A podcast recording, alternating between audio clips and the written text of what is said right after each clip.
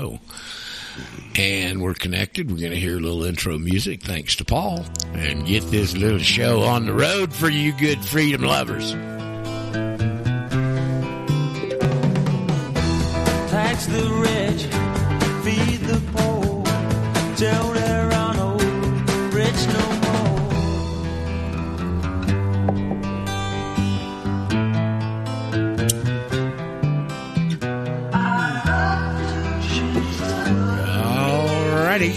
Back to the old opening for one thing. Thanks to Alvin. We've been hearing him for years, and thanks to Lisa, we brought him back up, drug him out of the grave, dusted him off, and put him back on the intro. So good morning. Alvin Lee, Roger Sales, uh, John Kacarab, Paul, and the rest of the folks around here wish you a good Monday morning here in the first working day of the Devil's month of October. So here we go. We're going to kick off October, folks. And uh, boy, this one historically has a lot of events in it, it seems. So we're going to find out what the events of 2023 lie ahead for us are. Uh, Roger Sales, your host, Radio Ranch. It is the uh, Monday edition, of course, October the 2nd. Yikes. And uh, we're on a bunch of different platforms. The keeper of the platforms, the man with the magic key is one Paul Beener. And we give him a little spot here at the front to tell us what all those are. Don't we, Paul? Yeah, yeah, we're all over the place.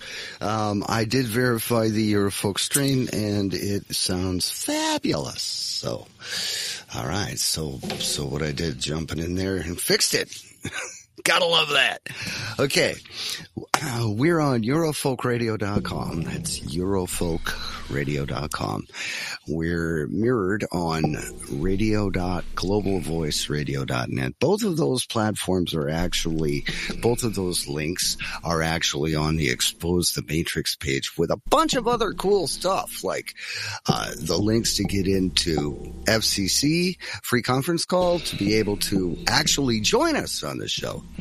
Uh, we're also on homenetwork.tv. We're on freedomnation.tv and we are in Chicagoland. Yes. We're on 106.9 FM WBOU. Duck. The Pulse. Duck. Duck. It's not that bad. We have command of Lakeshore Drive. That's right. And and and it's and it's protected by migrants who are now police officers. If that doesn't put your mind at ease, oh, oh yeah. Well, I I sleep better yeah, at night. yeah, they were MS-13 members down there in Nicaragua, and now they're police in Chicago. Wow, or about to be. Cool. Gotta love that. Yeah. Well, Guess they'll probably, all right, you know, they don't carry, ma- they won't carry the baton, you know, Paul, how the cops have that baton. They don't carry that. They're, they carry machetes. So just to give you a heads up. Yeah. Well, Heads off. well, well, thank you. Heads off. Yeah, better. Even better.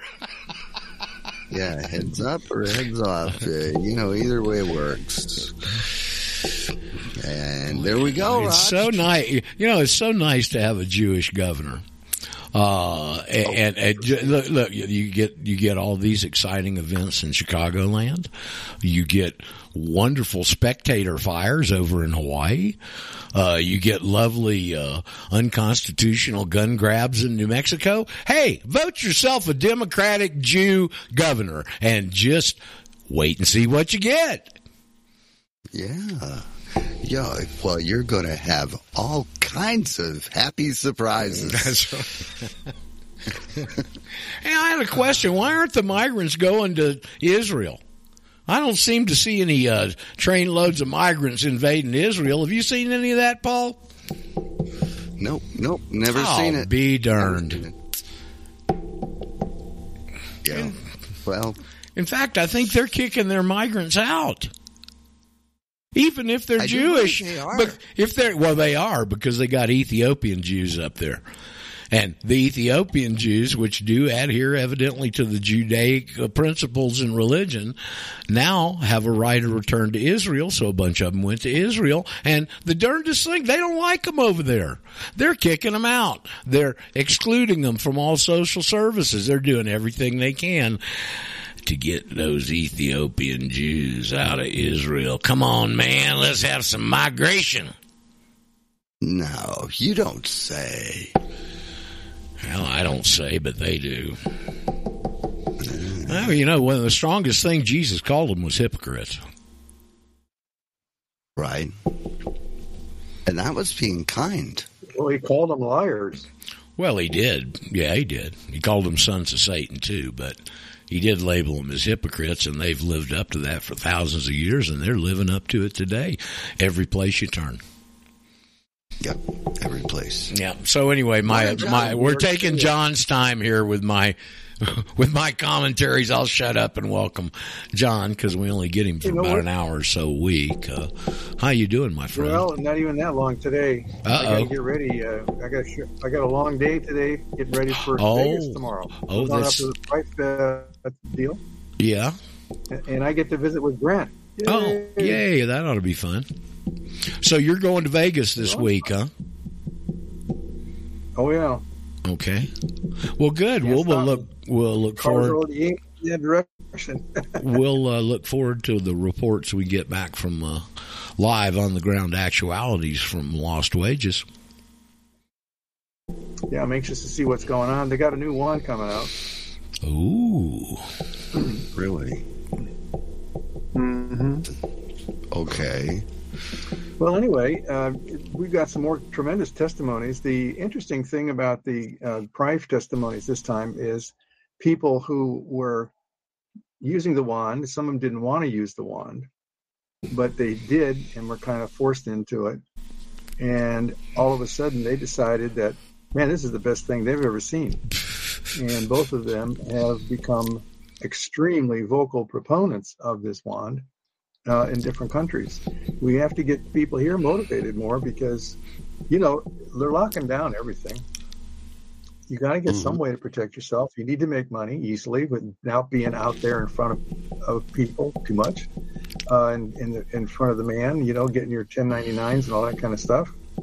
Um, the one is the way to go. It not only helps your health, but it helps your finances as well.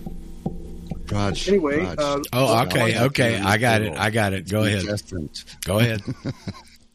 I'll double my handkerchief. I had a, I was tapping on a handkerchief. All right, it's double now. Triple it. Bath Well, towel. I I'm can't. Getting used to it, Rob. I- you know, are I mean, you? He was driving me nuts for a long time. Well, it's my, you know, it's this nervous energy, man, and it's so subconscious. I'm not even conscious of it. But go ahead. So thanks for bringing it to my attention. I'll try and be a good boy. I can always tell uh, what you're emphasizing by the number of bangs and how hard it is. And how hard it is. Yes. Mhm. Well, there's a correlation there. There's a correlation there, John. Yeah, it sure is. anyway, let's play the Prife thing and get to that, and then I've got a few testimonies I'm going to talk about. But I've- that's it. we'll I've got through. one. I've got a personal testimony. Go ahead. There we Oh, go. Let's, oh, go ahead. Well, you know, John, uh, at our age, I've turned 75 this year. And, uh, when a, when a man gets to be an old man or an older man, I don't feel old, uh, the traditional problem we have is with a little thing called a prostate gland. Right? Oh yeah. and uh, it gives you problems. Not usually during the day, but at night when you're sleeping and you need to go relieve yourself because you've been woken up with a uh, older s- full bladder, and you need to go and relieve that, and uh, you can't relieve it. And uh, it uh, is quite aggravating. Okay, and that's I haven't had prostate uh, flare ups in many years. I had some down in Argentina, and uh, so the other night, Friday night, I wake up and I get this problem. And so it ends up almost keeping me up all night. Okay. Not not too much sleep. And so, uh, next day, uh, it was Saturday when, when did, did everything and, uh, I didn't use the wand on it. The same thing happened Saturday night. And, uh, so I got up. I said, "Man, why didn't I use that wand?" And so yesterday, in the middle of the night, actually, I was using it, but uh, I got up and used it three or four times yesterday on my groin area, and lo and behold, man, got a, everything worked fine last night. So I, was- I was Well, real, that's real. Believe me, if you and and there are men out there listening who have had that problem and understand it, and uh, wow, what a relief! You know, I wish I could sing that old jingle. You know, what a relief it is. That, uh, I'm, uh, I, man, it was uh, very to get up this morning with a good night's sleep, or better yet, to get up in the middle of the night last night and have everything work the way it's supposed to was. Well, I was very pleased, John. I was very Well, anxious. you get- I was when you get very to anxious to tell y'all about my personal problems. There you go. When you get to be this age, there's something something's going wrong, especially because of our diets. yeah. By the way, I've been using keto and I've had pretty good success dropping my weight and uh, im- improving my health. However, uh, I'm still not satisfied uh, because I have some heart issues that I have to deal with, as well as the prostate issue. And I started researching the carnivore diet, and I've been listening to a number of doctors talk about the carnivore diet, and I think that that's really the way to go. I heard one, and I'm going to tell you about this. One was an optometrist, a 30 year practicing optometrist, who talked about the carnivore diet and macular degeneration. Really? And she said that with the carnivore diet, you can arrest the macular degeneration. And not necessarily improve it, but Right. at least you can stop it from uh, continuing. Okay. I'm going to send you a link to that Mhm. that video so you So- can listen to it yourself. So I should have had a steak yesterday with Walt instead of the lasagna, I guess. I think Uh, everyone yeah, should have I, had I'll a say steak something. yesterday. I, I started going carnivore yesterday, avoiding all the stuff at church and everything else, and um, uh, it, and I started. Uh, well, actually, yes, yeah, yesterday morning I started, and um, so far I'm liking it. Just the straight protein stuff. You know, it's bacon and eggs. I love bacon and eggs. You can have as much of that as you want, and cheese and all that kind of stuff. You just got to get off the carbs and the sugar. And I'm already feeling changes uh, right now because um, it's just that fast. It's just amazing. You'll lose weight on it. You can lose weight on it too, I guess. Yes, Boy. quite a bit. And uh, with my heart issues, that's one of the things that I want to do. I want to Okay. get down. I want to get back down to, to military weight, Fighting weight. military fighting power. Well, you you, you might Fighting need to be in fighting weight out there in California as we go forward, John. Well, not only California, the rest of the country. This is this. We're heading with all of these illegals coming across the border. We are going to They be are- fighting gangs in our neighborhood. They are migrants, John. Let's use our about where they're correct terminology. They're migrants, at least according to the UN.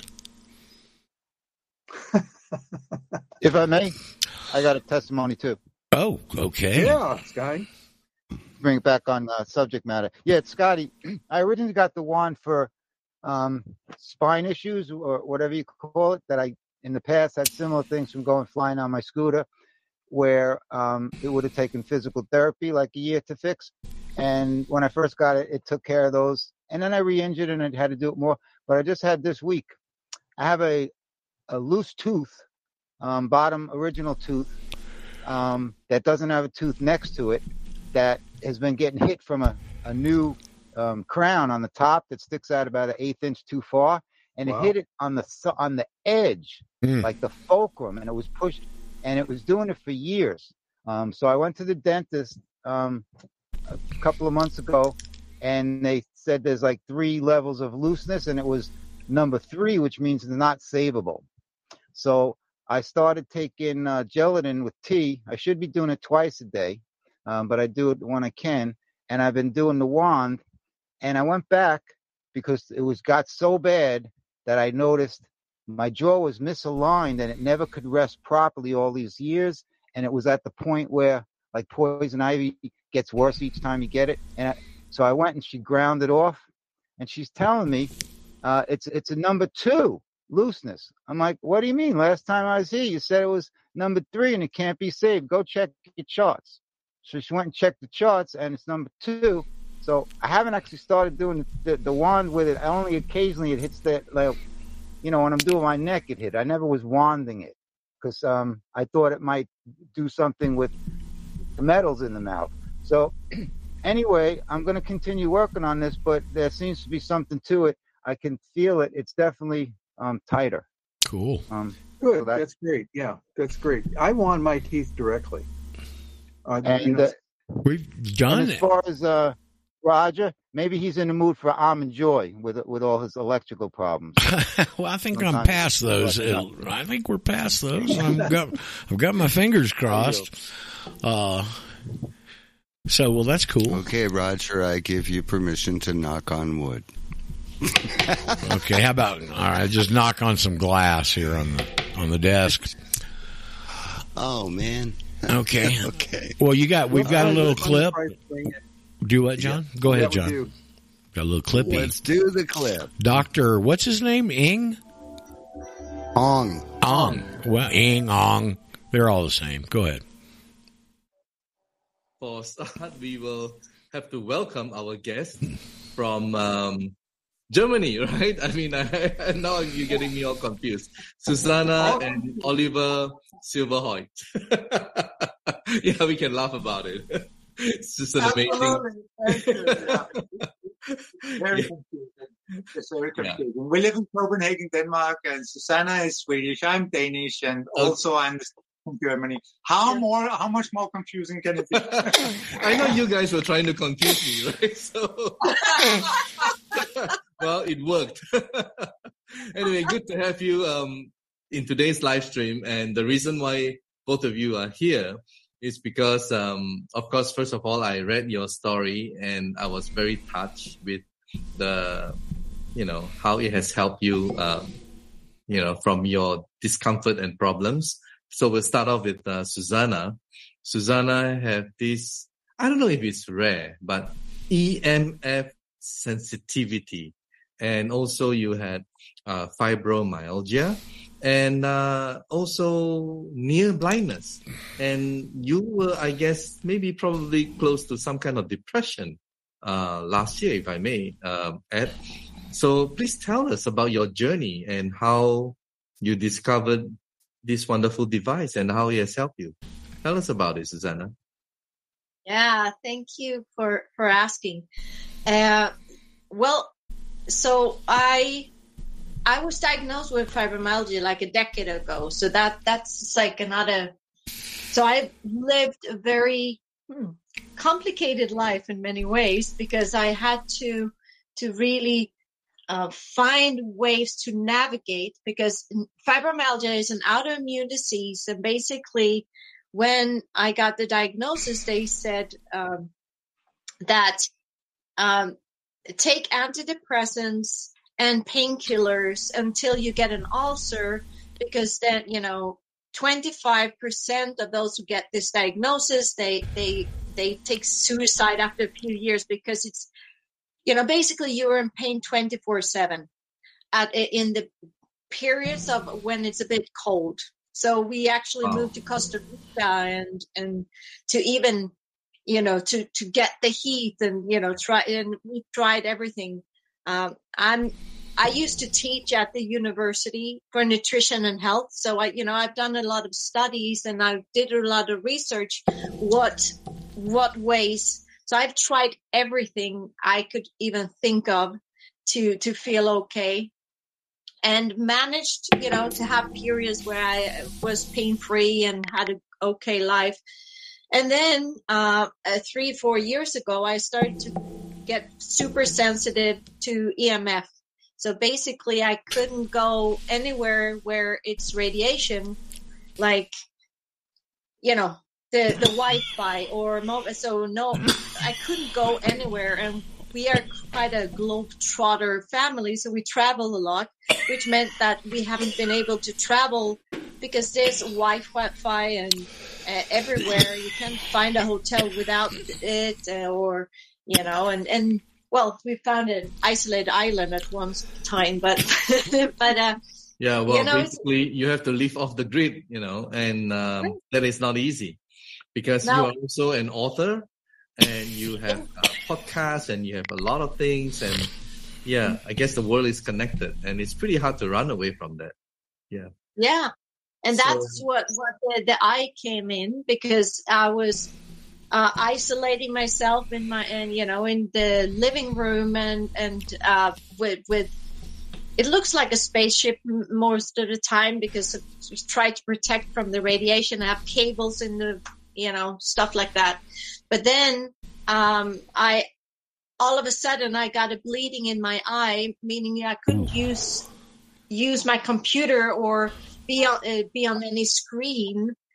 So, which meant that I I didn't have I couldn't do anything. Uh, so so either it was the fibromyalgia, or it was the EMF, or it was the the eyes that they thought I was going blind.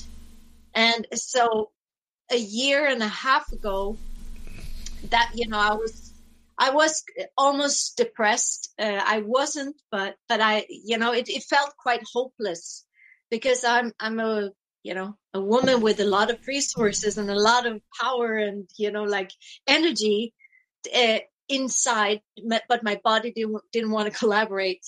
And then uh, a friend told me about the the iTerra Care, and I got it exactly a year ago. I started to use it uh, on daily basis, and within days, the pain was gone.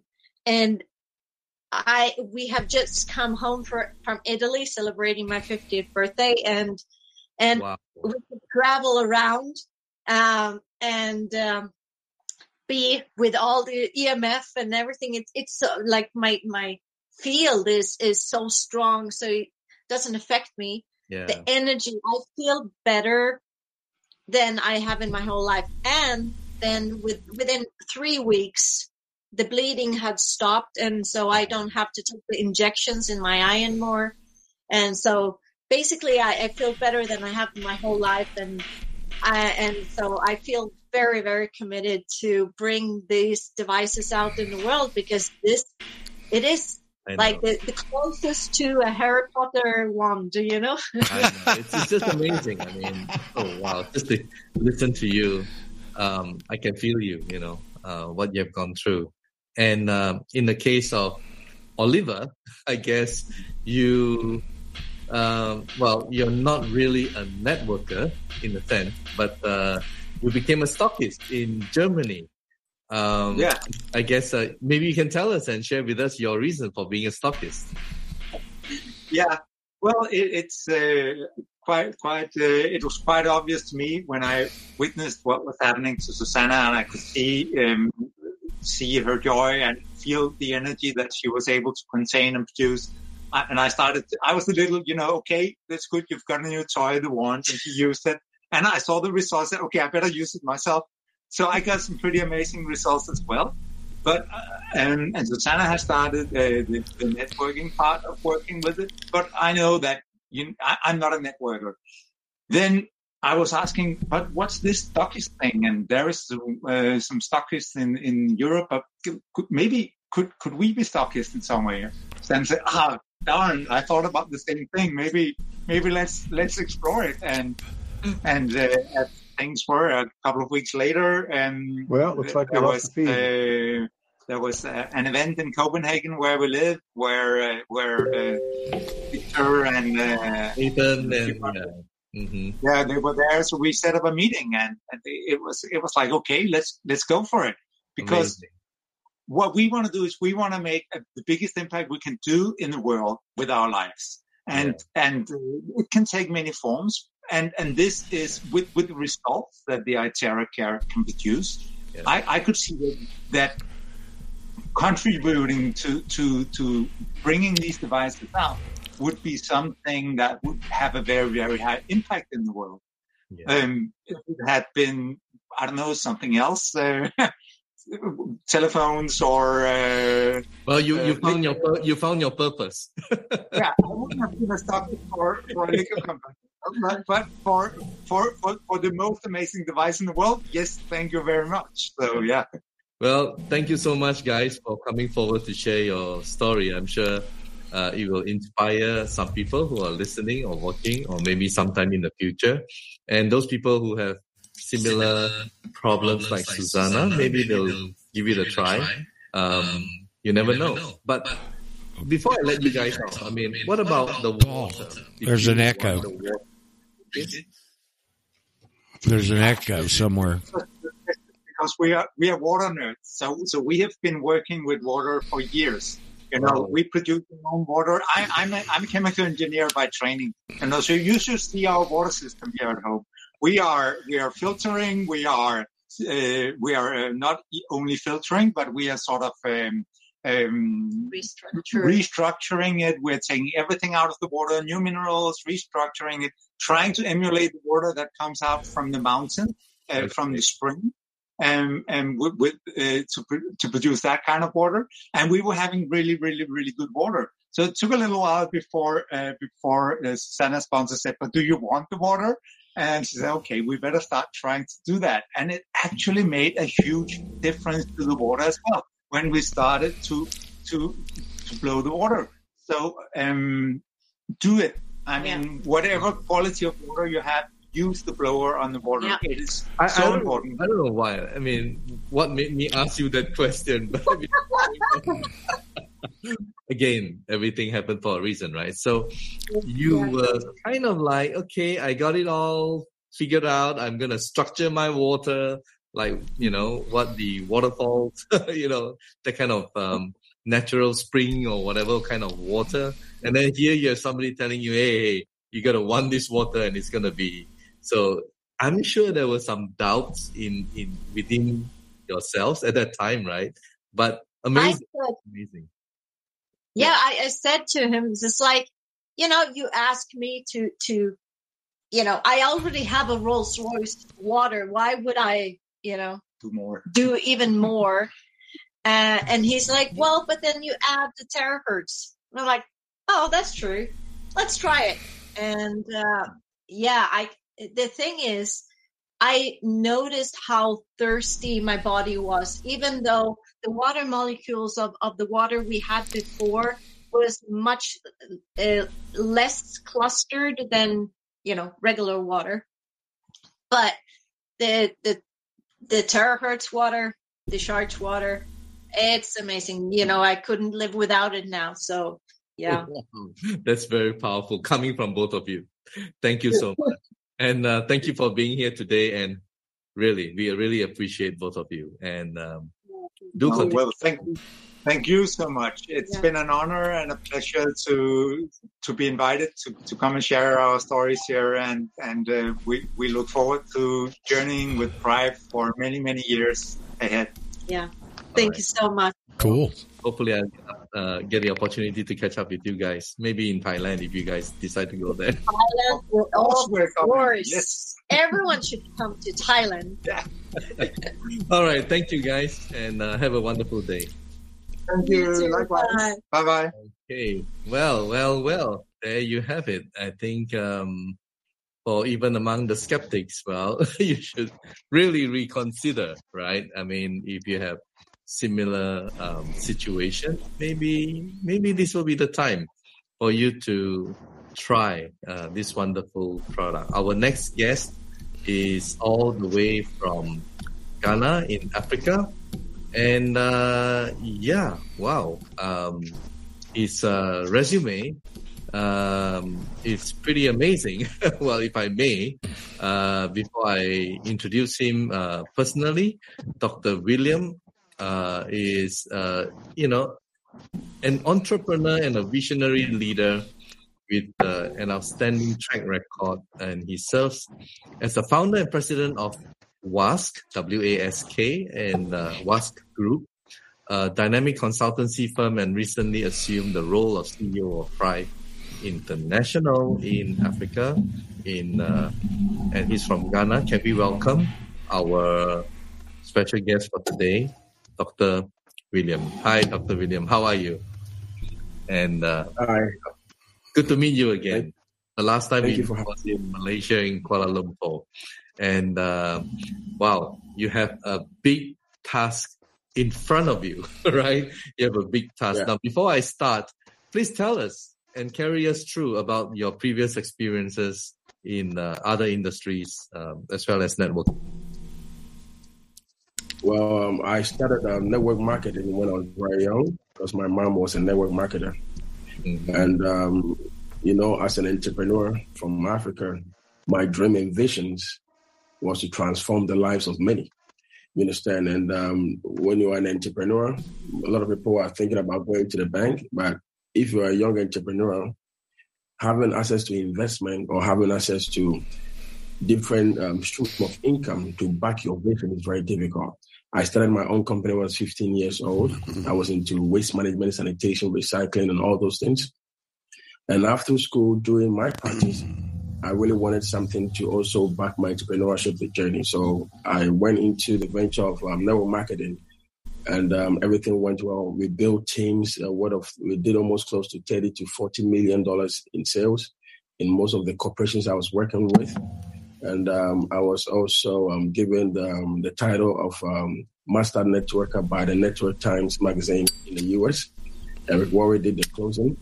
So I've also served my way by impacting lives in Africa, touching over close to 20 to 50,000 young people, and also teaching them how to leave their comfort zone to also make it up to the top. But I resigned in network marketing. That was 2020, and my last company of Total Life changed in the US. And um, that is when I thought that I was done. So I had to pay attention to my company and my business. And um, earlier um, I met uh, Mark and Sarah in Dubai. And um, I was sitting in the lobby of Gevora, the tallest hotel in the world. And um, Mark and um, Sarah and I had a conversation, and they wanted to introduce this one to me. Mm-hmm. But there's something that happened. I told them no, I was not interested. You know, and Mark said, no, it's going to help you. I said, no, you let's talk. And Mark sent me a lot of images and messages and videos. I did not even open it. But I had this neck pain because I had gone to about six different countries. And uh, Mark came to my, my, my place in the hotel and just did something like this with the machine. And in two minutes, the pain was gone. But still, I had in my heart not to pay attention to receive. So when I flew back to Ghana, my mom told me that, son, your father is dying. My father is having chronic sciatica. My father is having sciatic pain. And because of the pain meds, it's affected the kidney and he has pedal edema, swelling of the legs and the face and the body. But something happened. My mom had rented the device, the red one, the classic, from a UK doctor who rented it to my mom like $20 a day. Wow. Six days. So when I came back to Ghana, mom said I should come home. When I got home, she showed me the machine. I said, I met a gentleman in Dubai who just showed me this machine. What is it doing in your house? And she was like, son, the man, the doctor said I should bring back the machine because your dad did not use it. He wanted you to come and verify if it was safe. So wow. mom said, please look into this for me. I believe it will save your father's life. And I called Mark and said, brother, I'm ready to align with you. Show me the way. I flew to Malaysia. And when I went to Malaysia, it was like a different world. The people were not just talking about money. I met the BODs. These are people who believe in God and in humanity. The vision of this company is not about money. It's about how to tap into different streams to help humanity. Who will give you good health and give you good money? This company is the combination of the two. So when I saw the presentation, Nathan did the presentation, I was tearing up. I just heard a voice that you have to receive the information. And I told Mark and Dr. Stephen that if this thing helped my father, the world will hear about it. In life, I stand for greatness. I stand for legacy. I don't look for money. You know, the true wealth is the number of people you could impact in your life. So when I came down to Ghana, I gave my kid sister the red machine to go back and blow my dad. In seven days, all the pain he was having in his body, the facial puffiness and the legs swelling, everything was gone. And from that day till this day, I've been living a prime life. Every day I wake up for Prife. I do everything for Prife. I change my ways and everything to align with the higher vision to make Prife number one and also to let iTeraCare move in the horizon from Ghana to the Africa at large and the world at large. And I started building back to back. By the grace of God, I have teams everywhere in South Africa and Tanzania, in Malawi, in Kenya, in Nigeria, and everywhere. And it's just not about me. The vision is how many houses and how many homes can we put a one there?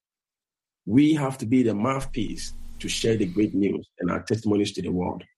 So that is how I encountered all this great opportunity, and that's why I'm here today. Wow, amazing, Dr. William. I think you said it all. I don't have anything else. you are so charismatic and you do it from here. And that's yes. important. That's important. So I, I believe that uh, in November, you have a plan to do some kind of a roadshow. Would you like to share yeah. with us? Yeah. All right. So um, we have really studied the market. We have built a strong foundation where nothing can come and destroy. We have been standardized by the government. Our, our machines have been accepted by the people and the people love it. So the next move is to create momentum. Momentum is when there are thousands and millions of people waking up every single day believing in our vision. So we are going to scale up a momentum roadmap. We'll be going to Togo, Benin, Cote d'Ivoire, the, the West African countries and we'll enter into the northern sector, we enter into the eastern sector, the southern sector for the world to hear what we have. So we are going to create a momentum to impact Africa where people can have access to this one and they can have, because a lot of people, you know, whenever you are looking for something good, people are also engineering bad ways to destroy that legacy. So a lot of people flooded the market with the fake ones and people do not even know which one is correct. So we are building a whole leadership in order to educate the mass about which one is original, which one is bad. And now we are building seasonal leaders in all the African countries where we will all come together as one family to also make sure that the vision of Prife will be built. So from November, we'll be doing a massive tour and doing and building this legacy and spreading the good news. Yeah. Wow. Amazing. With your passion, mission, and vision, it's gonna explode in different countries in Africa. And what you have more than 50 countries, I believe, in Africa. And uh, hopefully, many of these uh, leaders will go to Thailand with you. And uh, yes, certainly, everything starts from here and here. And feeling you, I can feel you're gonna go very far, and you're gonna change the livelihoods of many people in Africa, as well as the many people who are now crying for help because of the different um, problems in health that they have right now. And our miracle product is definitely going to be able to help them. Thank you so I like much. That. Yeah. I like that. You know that um, I, I must say for everybody to hear and understand, my first encounter with uh, group president you know, Dr. Stephen had a treat for me. We, we went for lunch. And after having the lunch, we were walking. We saw a young kid with crutches. And when we bypassed the kid with crutches, Dr. Stephen looked back and watched the kid more than four times. He couldn't stand to see someone in pain. So I knew that in order to have a maximum effect in this company, it has to be from here. And I must tell you, I own a general hospital on the busiest road in Ghana. The miracle tool that is holding the hospital now is this same machine. So in life, you know, I nearly missed the opportunity in Dubai, but opportunity found its way back to my father's house in order to bring me into divine alignment. Not knowing that whatever we are looking for in life is also looking for us. Yes. Every single day, people come to the hospital because of this one. They don't, they don't come because of lab, labs. They don't come because of anything. People are gearing towards what we call preventive medicine. And when they get to understand the dynamics of what we have, they are willing to also use it and use it. So, what you're saying about it being a miracle, it has really touched my whole livelihood and the way I do my things. And I would like to thank you also. When I was in Malaysia, you inspired me you gave me some of the materials, the tools to watch. And we watch your videos every day with the seven wonders and everything. And um, try, you know, have the best people who are working not for money, but working for humanity. And I would like to commend you for that. Thank you so much. Wow. You're a very, very passionate person. Thank you so much, Dr. William. and yes, I think um, the best is yet to come from you. Make it happen. Make Thank it happen. You. Thank you for being here today and uh, see you soon. Thank you. Thank you for having me. Thank you. Wow, very powerful, passionate leadership. I believe that will transform Africa. And uh, many people are going to hear about us and many people will benefit with this amazing range of products that we have. Thank you for watching today. And I hope that some of the things being highlighted will probably, if you're new, make you want to try the wonderful miracle one, magical one. I don't know what you call it, but it is iTeraCare. Thank you so much and see you again next week. Wow, Bye. man, those are really good testimonials today, John. and iTerra are not medical devices. The information provided is for educational purposes only and oh, does not substitute for professional medical advice. Please consult a medical professional or healthcare provider if you are seeking medical advice, diagnoses, or treatment. Oh, we had to get the disclaimer in there. Had to. Oh yeah. Good Look testimonials, they're man. A couple. I got a couple They're- observations. I got uh, one observation I want to make. What about some English doctor that's renting this thing out for twenty bucks a day to somebody in Africa? Yeah, that you can do that. You can either Well, I set know. up a clinic and you have people coming Wow. in. You, you can Well- treat them for twenty bucks. Well, you know, John, it goes back to the old saying I heard years ago. You know, I'm from the South. Pigs get fat and hogs get slaughtered. Well, yes, you've said that many times. My daughter rents them out for 50 a week. Wow. This is a tool that helps pretty much everybody, and uh, it's it's a life changing tool. It also will generate a cash flow for you. Um, and for, for if you want to help Raj, you know, it's on the expose the matrix in the upper right hand corner. You can just go up there and click on the links or contact me, and we can take an order and get you started in this program. This is a way to uh, help your finances as well. And for those of you that want to spend a lot of time researching and getting involved in, in what we're doing here, um, this is a way in the process of also being able to help your finances a little better. Now, Canada shut it down already, but look what's going on in the rest of the world. Yeah, well, It's just truly amazing what this thing does What- to people. what do you expect in a country where the where a Nazi executioner gets two standing ovations from Parliament? Well, I know the people that we've got up in Canada are just beside themselves. I can imagine. And more more impetus to hang Trudeau. That guy in Ghana, his, his resume is uh, incredible. Impressive. No, it's impressive. even touch the surface. Very impressive. Very impressive. And it may be his is the first hospital in the world that's that's using the wand instead of emergency room. I thought that was very impressive to me. When the people are coming to the hospital, not for the doctors, not for the labs, not for the emergency, they want to be wanted. That's pretty. That's pretty interesting, John. It's fantastic. I think we've got a real winner here, and people need to grab this thing and start talking about it. You know, you're out there doing research. You want to spend time in the libraries. Uh, this is the way to do it. You you can actually. I, I run into people every day that are hurting. I met Yeah. another guy yesterday. He's in construction. Yeah. He's got he's got back problems. He's overweight. Uh, his buddy also has all kinds of uh, med- uh, uh, uh, weight problems and, and structural problems. They're both big guys. And, um, you know, you just start talking about the wand and they just can't believe it. There's a little bit of a resistance there. Oh, you can It takes a understand little time for them. I, I, it was hard for me to believe when I first heard about it. Yeah. Well, us too. I mean, you Um, know, but when we honestly, John, into it. it's been a, a little over a year since I've been involved. I think I got involved last September or something, uh, late August, something like that. But every one of these weeks that we do these programs, it just becomes clearer to me that this is the future of medicine right here. I mean, not trauma stuff, but ordinary aches, pains, conditions, situations, etc. This seems to address all of those virtually. all the chronic problems that the doctors never solve. Right.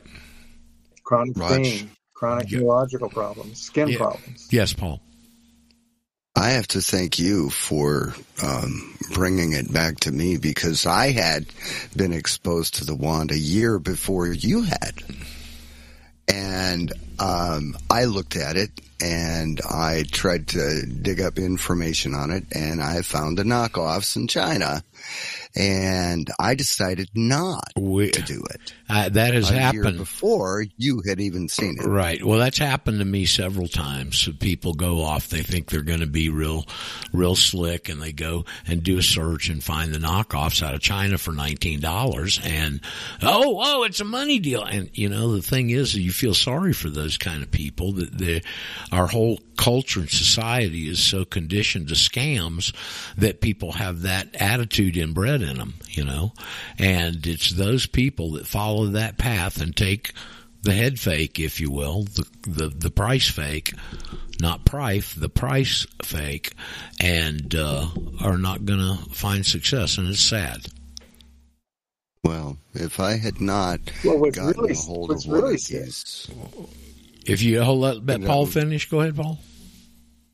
If I had not gotten a hold of one of these, I would probably still have a useless right shoulder, and my right foot would probably still be one and a half times the size of my left. Right. I'm just saying. Yep. John, you want to go ahead, man? I know you're limited on time today, so No. I don't want to waste any. Yeah, we're we're we're doing okay. I, I I'm just astounded, as you as you know, the the, the uh, people that were very excited about talking to you had you had me contact them.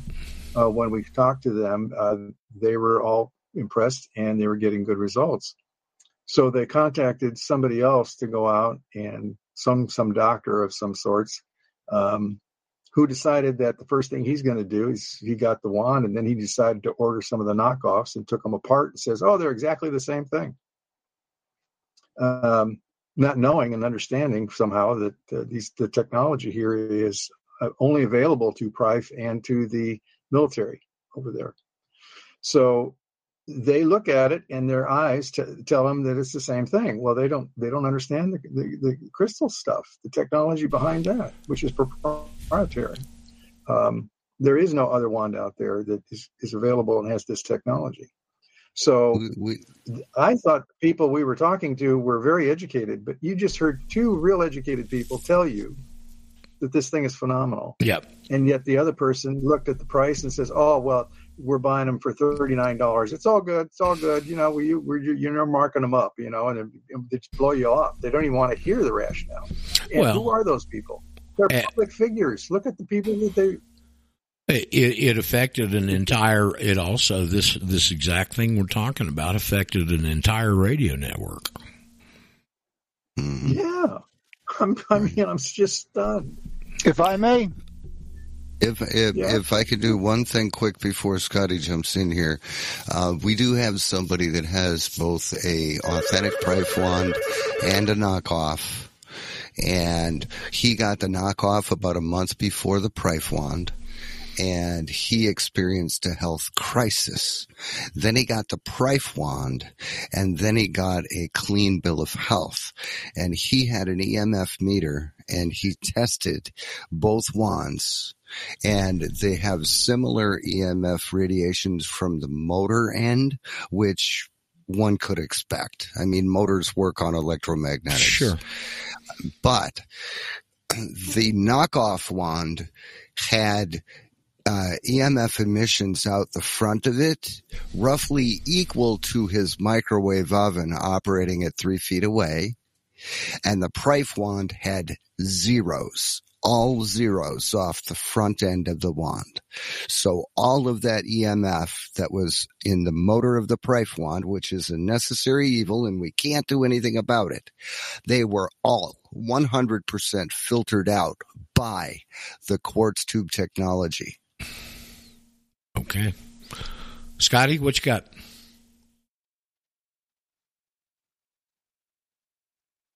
Hello? Scotty, come on. He's on the that was his phone ringing. Go ahead, John.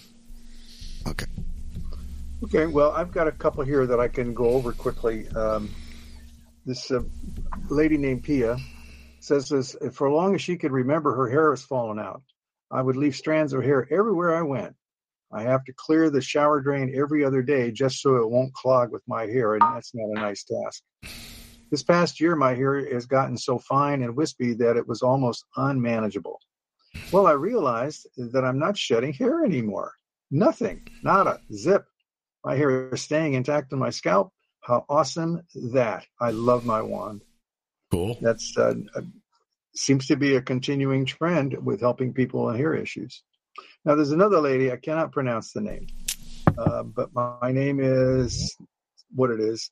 I live in Porbandar, Gujarat, India. Oh, My mother is 88 years old.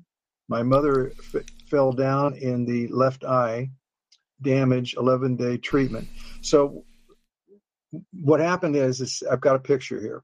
The mother fell down, and when she fell, she hit her her um, left eye. Hmm. I'm looking at the picture here, unless it's the right. It may be flipped uh, from the camera. But the point is that is a huge hematoma on her cheek. Uh, it's uh, very, very swollen, and the whole eye is um, very, very red and dark red from the hematoma around that thing. hmm So he started wanding it 10 minutes one time, twice a day, and uh, no other medicine, no other treatment, only the iTeraCare, and wonderful, amazing results. Thanks, iTeraCare device. Well, after 11 days, she looks back to normal. Yikes. No damage. Everything's fine. Fantastic. Uh, Claudette says, I usually have blood pressure reading of 120 to 130 over 76. And when I in pain, I get to the 130s. Today it was 96 over 66. I rechecked the other arm and it was 106 over 70. Um, this is one of the main things with John Scavola. Remember, he also um, Had high had blood, pressure. issues. Right. Yeah. Uh, Beverly writes, My husband's been on BP meds for at least 30 years now, and he is off the meds, and his BP is staying great. Cool. Uh, that's all she said. That's the point. Uh, there's another fellow here uh, from somewhere. I'm not sure. His uh, boy, his name is Boy, B O Y, um, Tapawan. Uh, stages of my prostate specific antigen test. Ah. So it's number one was uh, 10.03 PSA. Then it went down to 4.02 PSA. Now it's normalized to 2.41, which is, well, okay. So from a high of 10.03 um, on November, and after a series of tests, he was scheduled for an operation, but glad the pandemic happened. It stopped the operations. All procedures were put on hold.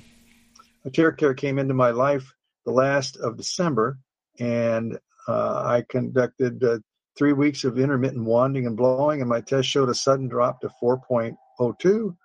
And last January, uh, my relationship with the wand unit blossomed to a six or seven days per week. Um, my recent tests uh, in March this year showed normal readings of 2.41, and this is within the range of an adult from 60 to 69 years of age. Yikes. So it's 0.22 to 6.16 for that age. Uh, as such, my love affair with her shall continue for the rest of my life. There you go. ah, assigning a female gender to it. Ah. well, it adds for the guys. Uh, for the guys, it adds another uh, another step in your if you're doing any of the chakra stuff. You know, John, when my internet was off for for a week, and yeah, and and uh, there no no internet, you know, for a week. What do you what do you do? Can you imagine that? No. You get a. You, I mean, it it does it changes your world. Okay, really. And so, but the point being is, I had a lot of time to do extended wand sessions during that time because I didn't have anything else to do. I mean, yeah. I could have cleaned the apartment or something, but come on, I'm not going to take. Of course. I'm not going to take drastic measures like that, you know. Hey, Scotty was back. Scotty, you back? Yeah, I had a phone call, um, and I missed it. Um, what you were talking about, it really is like a tug of war between uh, you and Mike, you know. And uh, luckily, you won the tug of war, and he got dragged into the mud. Um, so that's really like kind of what I tried to reach out to. That would be like a good commercial, like you have a little parody, like it's a double commercial. It's one um, to get people over to Roger and over to what, what we got going on over here, and then it's the medical aspect because uh, it really appeared on the station through Ingrid, and she backed it, and then he went and switched it and and that mucked everything up, and then you came along and were doing the right thing, and now we all know who wasn't doing the right thing.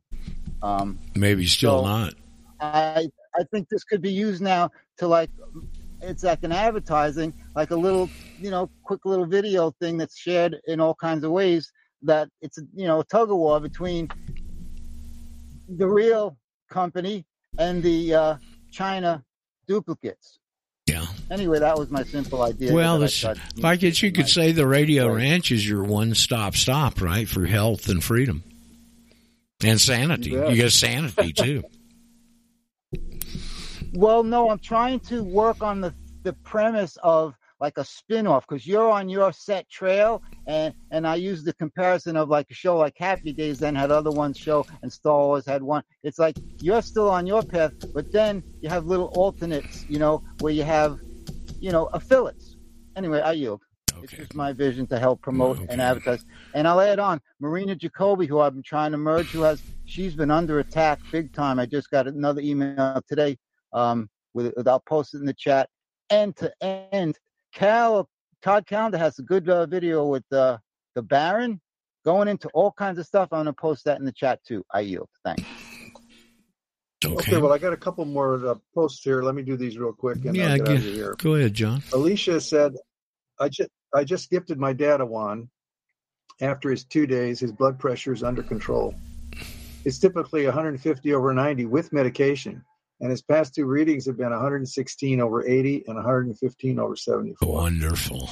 Uh, I got it after watching Kevin's testimony. Remember, Kevin was the guy that was really badly back, vaccine injured Oh yeah, uh, up in Canada. Canada. Yeah. And uh, yeah, I bought it after watching Kevin's testimony because he walks exactly the same way. I'm hoping he'll stick with it.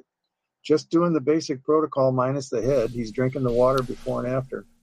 Um, she didn't say he was going backwards, so he, you know he had a good positive result on the blood pressure at least. Audrey just had a doctor appointment with my kidney doctor on Friday and got the lab results today. I did get some good news. My creatine level went down from 2.53 to 1.75 normal is 0.06 to 1.1 and my gfr kidney function went up from 25% to almost 31% electrolytes are good and almost no protein in my urine that really mystifies the doctor but he is sure it's the medicines that i am on he gives no credit to the wanded water and wanding that is what is different that's all i did different I forgot to mention my AA1C was 9.3 in March, and a week ago it was 7.1. Things just keep getting better! Exclamation point. Uh, theory uh, says I have a quick testimony that's astonishing. I had a split molar a few years back, and one half was loose and painful when I brushed my teeth. Yeah. It's now reattached together. Can't move it, and no pain at all when I brush. All I do all I do is wand my face and mouth a few minutes a day for the last 10 days or so. I'll continue, but it looks like stem cells are regrowing the teeth as well. Wow, man. That's pretty darn amazing right there. That is amazing. That is amazing. Cool. So Gina writes, my husband Mike had an open sore due to a bad circulation problem for over three years. And we're looking here at his uh, left foot. And on the back of his leg, about midway up the calf, is an open wound. After using the wand for a few months, it's completely healed. Last month, the doctor took a biopsy of it and said it was cancer. He will see them again on June 21st. He's supposed to have surgery on it. We are very anxious to see what they will say. Also, the color is back in his legs. They were so pale, and that picture shows it. I mean, it's is, one leg is just white and unhealthy looking, and there's around the wound, of course, there's inflammation. But now there's no sign of the inflammation. There's no sign of the wound, and he's got normal leg color. Amazing. Unbelievable. So that kicked up uh, somebody named uh, Gina. She wanted to comment on it and says, "Wow, my husband's skin cancer is gone!" Triple exclamation point. The wand capitalized is amazing. Thank you, Jesus. Triple exclamation points. The doctor walked in after the first biopsy today and said, He's clear. Angela says, My thyroid is healed. They noticed a couple of months ago that my levels were too low after I started wanting my thyroid. So I went down to one half a pill. But even then, started making me feel sick after taking it. So I stopped taking it completely about two months ago. They said it takes about three months for the medication to be out of your system. Anyway, I got blood work done yesterday, only to find out that my thyroid levels are completely normal. Thank you, Jesus. How cool. Yeah. Cheryl writes, love getting messages like this. Quote, I hate to catch you this late, but my boyfriend wants to order two wands. he says it's helping his knee. He has tried everything and been in pain for years. With the rainy weather here, to hear him say it helped is great. I bet she's relieved. She's tired of hearing about it. How can we make it happen? So um, Jill writes, please reach out to whomever told you about the Care. That's how this company operates. If you already own one, your sponsor should be able to help you place an order for him. And then Angela, finally, the last thing. I woke up with aching legs in the middle of the night the first night I received my wand. I thought I would give my wand a try. Much to my amazement, my pain left me immediately and I was able to resume my sleep. And that was Kathy's story. I'm telling you, that girl was constantly getting attacked by her nerves. and her She sure was. From diabetic neuropathy. Rest in peace, Cassie. Kathy's the one that brought this to us. Yeah, she did. She was such a jewel. Anyway, I'll see you guys later. I'm off to Vegas in the morning. John, have a wonderful trip. Give Brent, a, I'd say give him a big hug, but he's so damn big you can't get both arms around him. And uh, but No, have a great not. time, and uh, we'll be anxious to hear your next Monday report. I would think. yeah, me too. Cool, man. We'll also, be very. I guess uh, one of your one of your listeners here is actually going to a uh, Trump rally, I guess, and is going to be offering the wine. She's setting up a booth and the whole thing. Uh, Annie and I, yeah, I, I know about that, and I, I hope, uh, I hope maybe you're able to participate in that. So, Yeah, Anyway. I'll try to do that. I'd love to do it. Yeah. You know, the other thing is, is that she's a retired uh, emergency uh, room nurse. yes, I knew that. Been working that for thirty some years. Right. and she's representing the wand. You guys, you're missing it. You are seriously missing it. Well, we may have some new listeners. This first time they may have even tuned into the show. Period. But uh, we we have John on, old friend of mine from the early days of this message, 12 and a half years ago. John Kacarab was one of the guys that responded, even back then. Okay, and uh, they've uh, brought us this wand. And if first time you've heard about it, you ought to look into it. I'll leave the ball in your court. Thank you, John. Have a great trip. And, um, okay, it's first Monday of a month too, and- right? Yeah, and you guys, uh, there's other people here already that are, are beginning to start representing the wand. Uh, so you know, contact them too. You know, uh, Paul's doing it, and Merca's doing it, and there are a couple of others that are starting to do it now too. Good. I'm I'm really proud of them. They're doing a great job. I'm proud of Fantastic. every, you know, I mean, look, I, uh, 12 and a half years ago, I was the only guy in the world that knew this. Okay. And, uh, we've come a long way and I'm real pleased. Better really to build slowly and have a firm foundation than to be a one hit wonder and die off quick. And I'd much, even Yeah. though it's frustrating and, and it can, uh, get you that way, uh, when people won't listen for whatever reason, but, uh, we- we're, we're building a very solid foundation and I'm very pleased. Okay. So thank you, No John. You be real careful. Okay. You bet. Thank you. Bye, everybody. Fantastic. Thank you, John. It's interesting uh, testimonials today. That both of those on the video audio that we heard were uh, outstanding. So, uh, okay, well, we get rid of the wand here and launch off into our regular stuff. How's everybody doing today? First, Good, thank you. well, for sketch, you sound real good today. You must be on a little different connection or something. Uh, first of all, let me say, are there any new students or people with questions, etc.? Because that's really the main reason we're here. Uh, and if there's any of you out there that are in that situation, we'd love to hear from you. So I want to give you the opportunity. Just hit star six or whatever you do and unmute, and we'd love to address your questions, concerns, comments, etc. Anybody like that today? Doesn't sound like it. Uh, okay. So, uh, does anybody else have anything on their mind this morning as we start the week? Hey, Rogers, Brady. Hey, Brady, how you doing, man? Good. so, ran into a little trouble with uh, my wife's employer and the W8BEN filing, so we're doing a little different method, method with that. They have internal stuff. Right. I'll let you know how that goes. Okay. Did But, you um, did you did, did you uh, let me uh, Brady? Let me ask you. Did did you go get the thing stamped by the IRS before she gave it to her employer? No. You might want to do We that. did a W4V. Okay. Uh, that we've heard that you, if you've got an IRS office, you can drop in there and they'll stamp it. If not, I guess you do it through the mail, but they will stamp it approved or whatever the stamp is. And then you take that to the employer. Here's the big problem with what you're dealing with. The, these scoundrels have made employers withholding agents. And so they are absolutely tied at the hip to the IRS and they're more scared of them than you are. So uh, this getting it stamped by the IRS appears from what we've heard previously to overcome that obstacle. So I wanted to tell you that, okay? Thank you. Yeah, it, it looks like she works at one of the major medical centers, uh, real famous one, um, the Mayo Clinic, and it appears that they just have internal systems that they use for this type of thing. Yeah. So they want her to do it through the online portal first. Okay.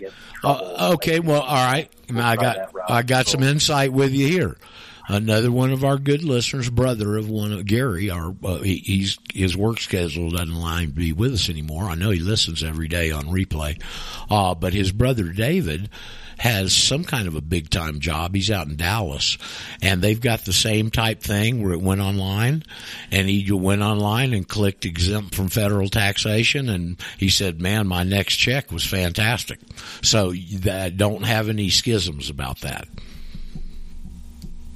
No, I'm, I'm not worried about it. I, I talked to the, the foreign office actually sent a message to my wife. I called and talked to the guy. He's like, yeah, I've never seen 26 CFR 1.1-1 before. And at this point, I'm not even going to look at it. And I'm like, oh, okay. well, well, we'll do it the way that gets it done, whatever that is. Yeah. He, he's, he, they were, they were, like you said, terrified. He was, didn't want to talk about it at all. Yeah. Uh, It's such a great example. They have pulled all of this terror, fear, and off of a simple little trick of getting you to answer those two questions. That's the root of their power. Is that not unbelievable?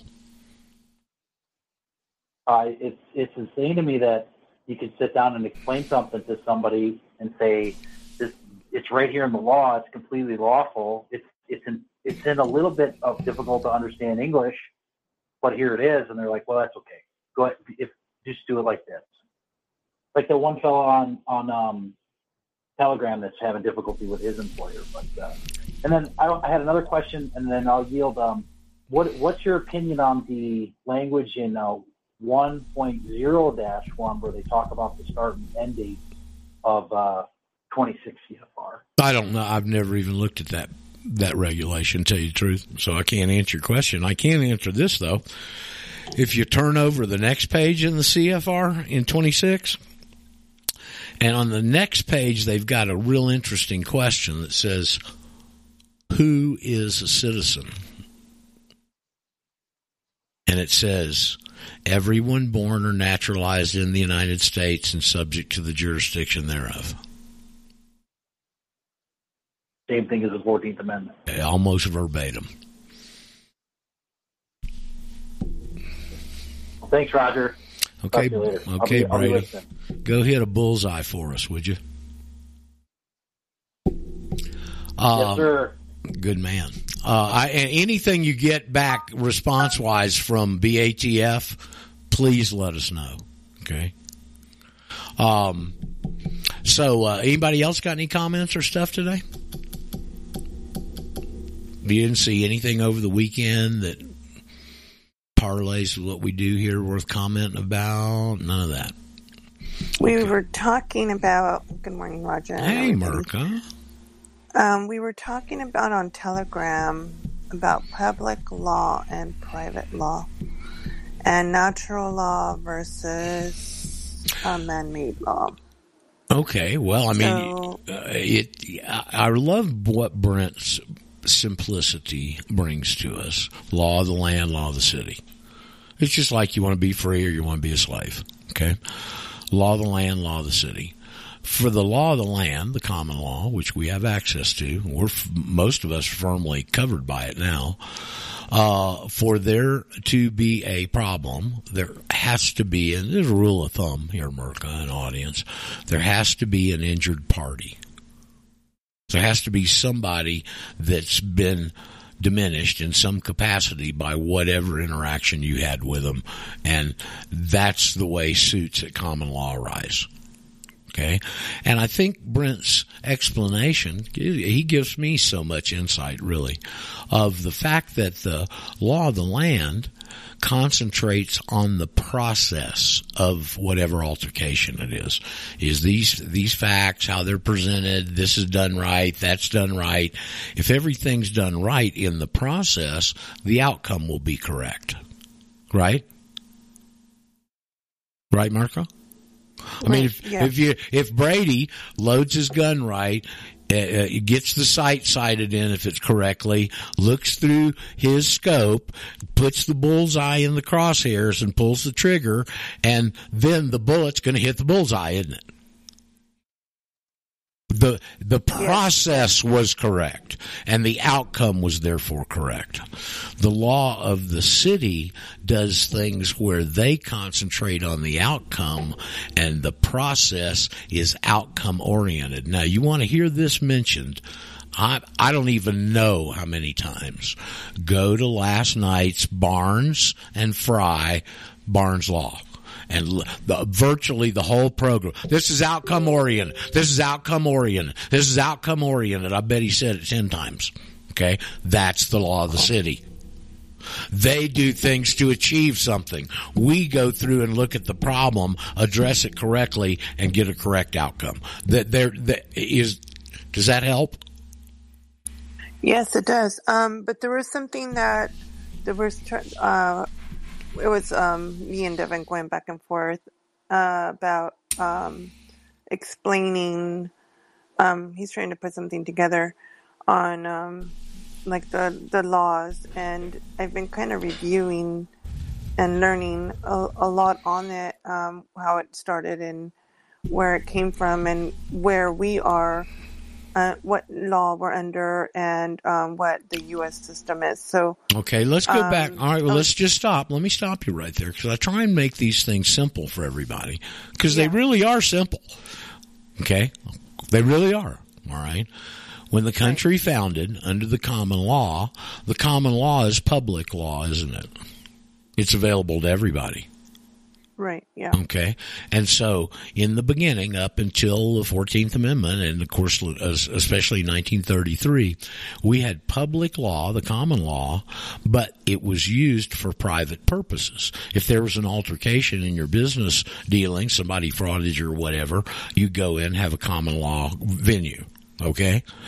Now we're using private law, the merchant law, for public purposes, for the public citizens and public policy. So they switched it again. It, what they've done with all of these things, that's the common denominator. All this citizenship, they flip stuff. They just flip it. right.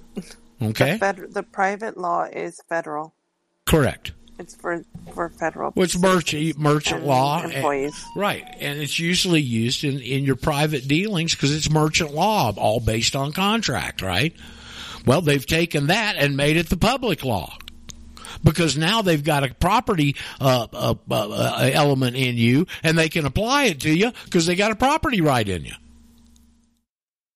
Right. And then there was something where he we we were talking about state law versus federal, but I see that as still federal because it's the Well, state law, Merca, capital state. It's interesting. S. Well, see, that's the difference. That's a capital state versus a small S Right. state. Okay.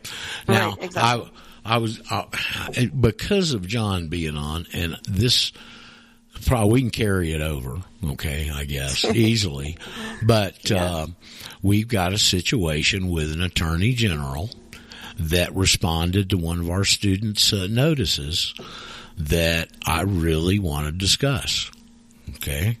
I got one of those too. I think. We uh, Uh, all a while the, ago. you got one from California, and the California one in all the bullshit. You know, oh, we don't give out legal advice. If you need to go to legal advice, go to the California bar, Yeah. all that crap. But they said we recognize our private citizens, didn't it? Yeah. Okay, right Yeah, there. Exactly. That's as that's as much of their hand as they're going to show you. If you're playing, if you know, if you're in Vegas, that's they're tipping their hand right there, but they're only tipping it. They're not showing it to you. Right, but it's still like there's only a few that respond that way. Well, um, I what- think I got it. Well, it was Bonta, so Yeah, yeah. Well, this one was not in from California. This one was Yeah. from Ohio, OH10. Okay. Oh yeah, yeah, yeah. I so remember.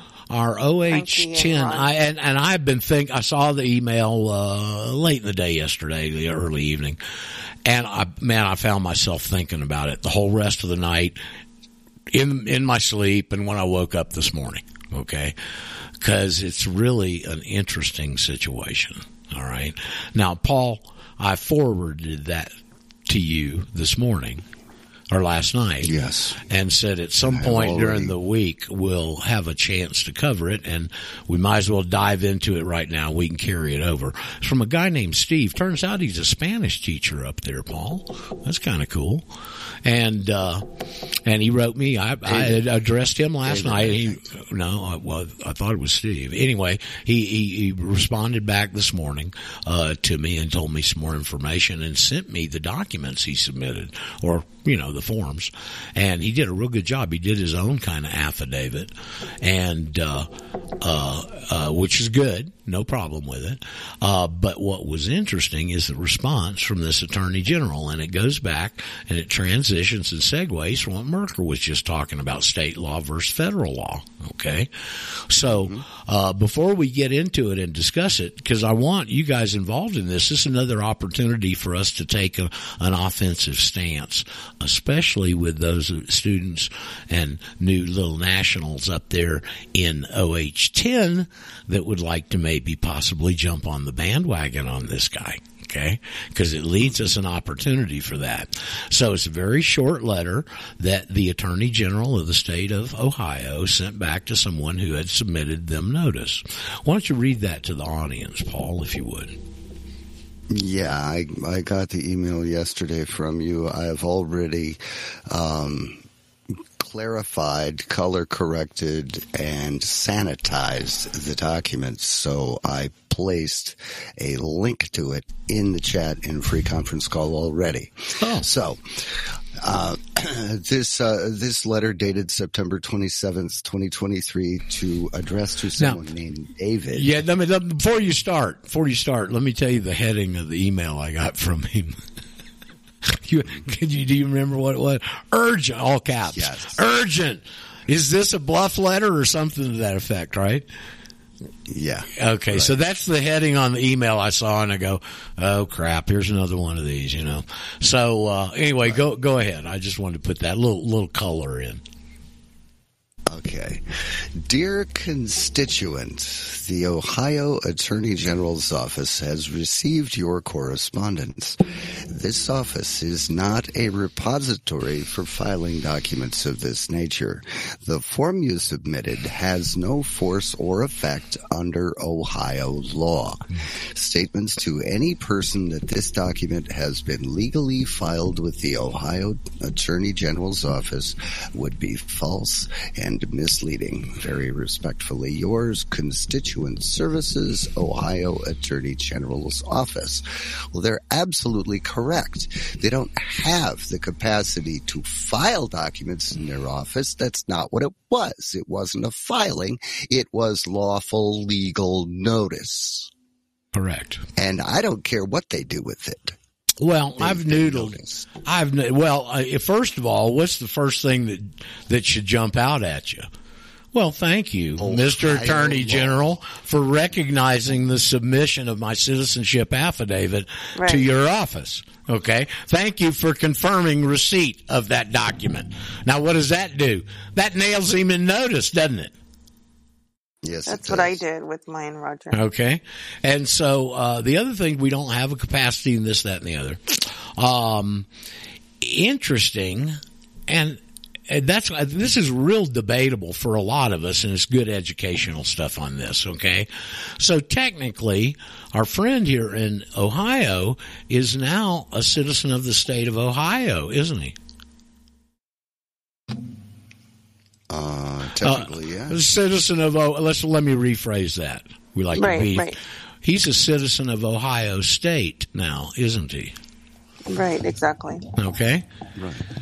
So doesn't the attorney general of the state now have a higher obligation to someone who deserves, who gives allegiance to his state and and receives protection than through DC when he's not associated with them anymore? Doesn't the attorney general of the state have a higher and clearer duty to that person than the federal citizen? Um, yeah, I would say so. I would too. And I think he needs to hear that. Okay. Uh, so that, that was one thing that hit me. And what I, and since they don't have a system and that there's probably a good many of people in Ohio, we got Lisa up there and Frankie and Ron and a couple others that we know about. No telling how many people we don't know about, right? Uh, it seems like, wouldn't it be nice if they all started corresponding with the attorney general and letting him know that they're citizens of the state he's the attorney general for. He's the attorney general of Ohio, the state of Ohio. It's a federal subdivision, but underneath that is Ohio state.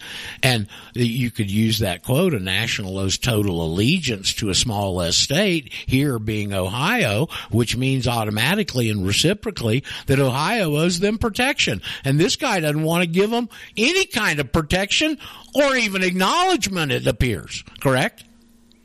Well, he's not even acknowledging his um, responsibility to state Well, citizens. Do you think it would be nice if we helped to educate him as to those legal facts since he's a big time attorney general of of a very important state? Seems kind of important to me. How about to you?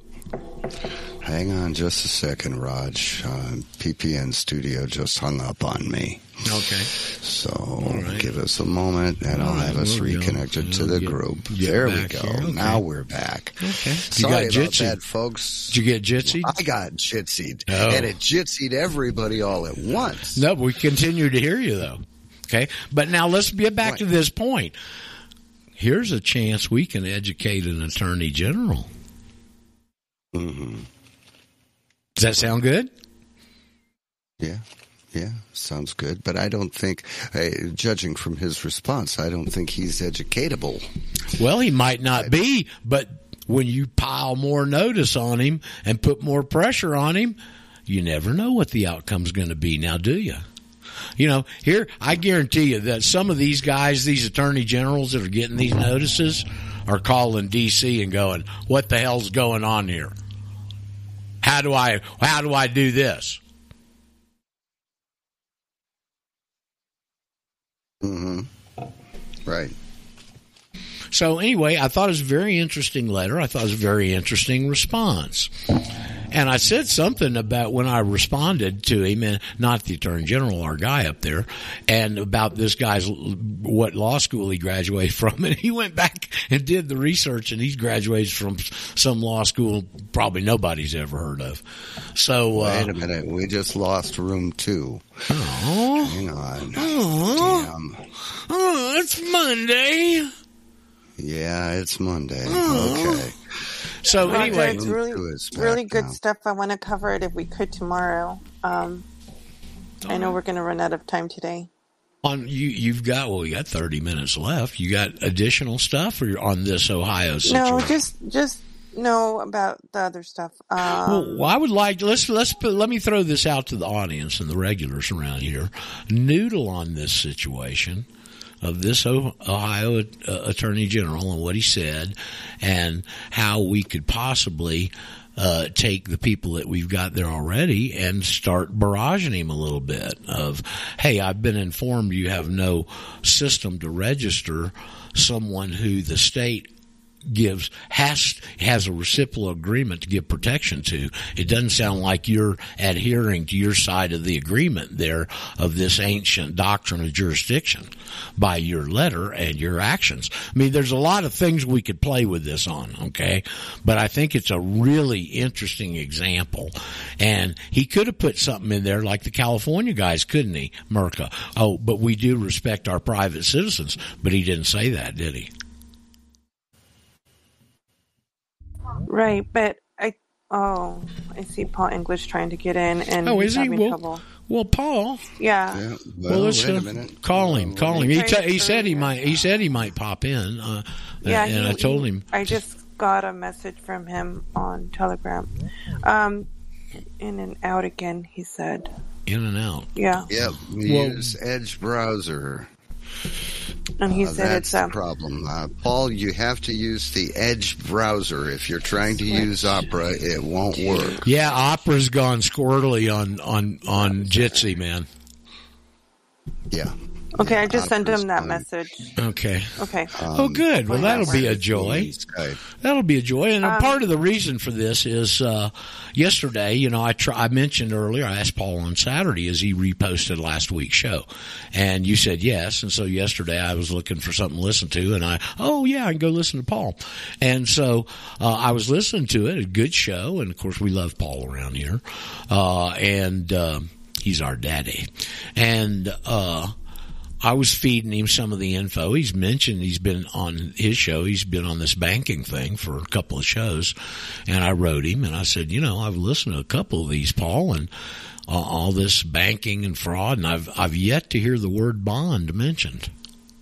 And so I sent him a little information, and he said he might drop in uh, this week. I told him John was on for the first hour, so hopefully we'll get him back in here. If not, we'll get him at some point some week.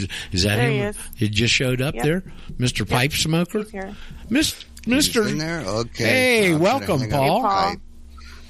Skype. I'm hanging up Skype. There we Okay, go. there we go. I was going to bring him in on Skype, Well- but we got him here. a rare occasion and a true joy when we have our good friend Paul English drop by. Hey, Paul, can you talk? Have we got you? Uh, he's You having muted. you having more technical problems like show three? Um, Oh, there we go. No, I'm, I'm talking now, right? yes, we hear you. Yes. Now you're awesome. Welcome, bienvenidos, amigo. Mm-hmm. Yeah, no, no, it's good to be here. It took some bloody doing, I'm telling you. I had to let. There's Paul. You obviously you don't want anybody to turn up. I was just banging away at the thing, seeing a glimpse of the room, and it's just throwing me out again. I thought oh, it's one of those um, clubs, is it? So obviously he didn't like the look of my face. no, Paul, no, I'm it glad was you it was it was Opera doing it, and thank you for letting Merca know that it was just letting you in and then throwing you right out. I knew exactly what was going on. Did did I Edge love work? it. Isn't it great? It's good. I'm glad. I'm yeah. Technicals are just. I'm having a bad case of getting kicked in the technicals often these days. So this is great. You and Roger both. Roger had the My- same problem my- last week. My technicals are sore. How about yours? Yeah, I know. It's just a bit much, really. And, uh, you know, when you get an instruction to use a different browser, you realize that things have got very, very bad. Okay, Yeah. it's a good job I had it. Really, I mean, the, I'm having to use the filthy Edge browser to get in here. It's it's, oh, it's Right. shocking. It's an appalling state of affairs. But anyway, Um, nevertheless, I am here. I can't remember what I was calling him for now. I'm just overwhelmed by all the technical. Paul, Still just to figuring let you out. know, I think. Yeah. um, just to let you know, I use Quant, and that one works fine. So just so you can have that as another one That sounds um, for the browser. vulgar. What, what, I know, I know it does. it that you use? Roger It's uses huge. Edge Huge. We and don't. Brave. We never do. We don't cross the Carlin line around here, Merc. It's, I know Holy exactly. moly! It's Q W A N T. Um, I tried Brave, and Brave was giving me a hard time. So, just to keep. Well, I've never uh, even. I've never even heard of that browser. I thought it was a search engine. This is a family show. I don't think you should say that again, actually, Roger. Yeah. Okay, so Um, Roger uses Brave or Edge. Both of those two are configured on his on his uh, portable, and they work. Yes. But Opera, it doesn't matter what I do to it. Uh-uh. It doesn't. Well, you know, Paul, Opera was bought by the Chinese, I guess, a few years back, and it, I've used it since the '90s. You know, and and last week, two weeks ago, it started this kicking you off stuff. It will not connect. It'll connect and kick you out. Boom, boom. you're telling me that Opera is no longer a Scandinavian project? Is that what No, you're no, me? no. It's bought by the Chinese. So it's owned by those little yellow slanty-eyed rice noshers. What the you're uh, the uh, what'd you call them? The bat the bat bat munchers? Yeah, the bat munchers. rice noshers, little yellow slanty-eyed rice noshers. That's what they're called. Those are not. Those are not my words, by the way. Well, they were. Obviously, they came out of my mouth, but they were the words of a comic book hero here in England called Captain somebody or other. He was like a British Marine. He used to go around just thump people all the time. And whenever he stumbled across uh, people from the uh, Oriental or Chinese people, that's how he referred to them. Those little yellow slanty-eyed rice noshers. and of course, it, once these things go into your head when you're eight, they never come out. That They sounds- they're in there forever. That sounds very racist to me. racist or racist. Racist. It's Yes, it sounds racist. It's a bit racist, mate. so uh, yeah, so there we go. Uh, Captain Hurricane, that was his name, I think. Yeah, yeah, big lad, you know, fantastic, great, all a bit silly, but As there we go. opposed to Captain Caveman. Yeah, as opposed to Captain Caveman. Well, now you're coming on here. You're coming on here late, and we're in our last quarter here, and it's such a uh, uh, uh, an unusual event when Paul comes and joins us as anymore, and it's one I relish. And so, what I'd like to do before we go any further is invite you back. You said you had a light week to come back and spend a whole two hours with us one day. But let's go ahead with what we got today. Yeah, no, yeah, I could do that. Yeah, I think Um, it's totally ridiculous to be uh, calling them rice mushers and things. This is this is really a, a horrible uh, thing to say on the show here. Well, he was he was quoting a comic book, so don't get your panties too much in a wad, okay? So go ahead, Paul. Yeah, well, sorry if I gave offence, but I can be a bit offensive at times. Really, I sort of thrive on it. Really.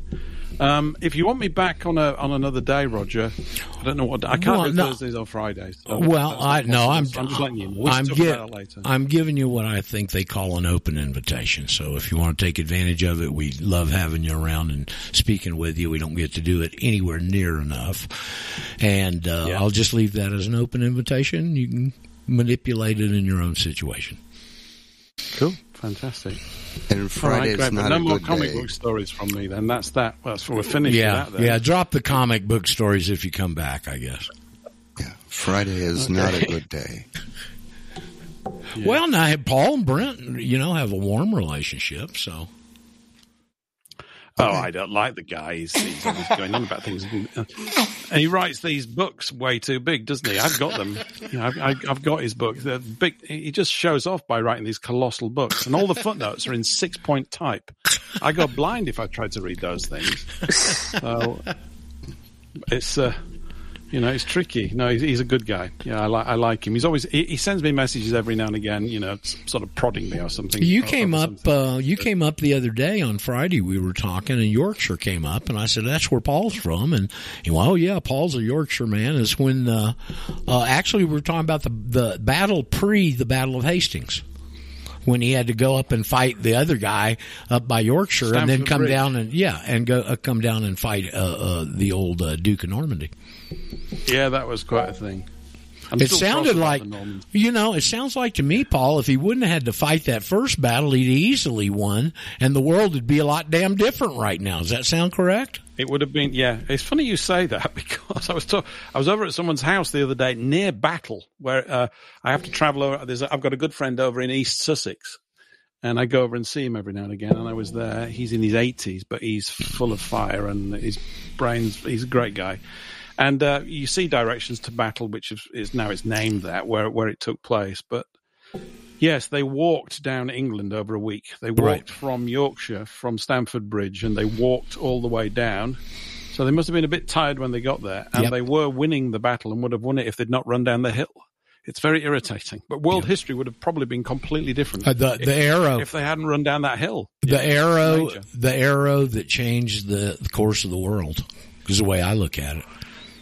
Yeah, maybe, but the battle had kind of got lost by then anyway because they were. All they had to do was stay at the top of the hill. Anyway, it's a bit late. I can't really go back and change it. It's nearly a thousand years ago, but uh, it's amazing, isn't it, that just a relatively small number of people having a scrap on a hillside in England at some point nearly a thousand years ago shifted everything so much.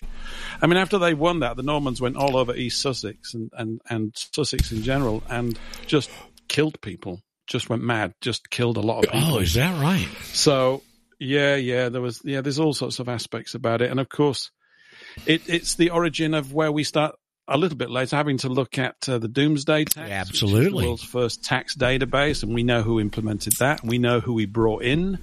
And uh, we know about the Shetar laws, which came a few hundred years later, and so on and so forth. It shifted everything. So, yeah, the England that I want is the one pre 1066, which of course makes me a bit of an oddball, I suppose. But uh, but there you go. I don't know what to say. Yeah, absolutely. Anyway, you came up Friday in, in the discussion, and uh, because Brent and you have talked, he knew you're from Yorkshire, and he has a lot of interest in England, as you know. Yeah. Oh, yeah, it's cool. Well, there's a lot of battles fought up there. And there's another one, I've probably droned on about it before. The big one, even bigger than Stamford Bridge, well, certainly in terms of the scale of it, was um, the Battle of Towton, which I probably droned on Oh, about yes. when I was on here. That was the English uh. Civil War, right? is the War of the Roses. It's about Right. 1361 or something. It's a long time back. It's on an Easter Sunday. Battle took place on that day and two more days mopping up. And on that day, uh, 28,000 people died with axes, swords, arrows. Yes. Went on. Then the mopping up was even worse.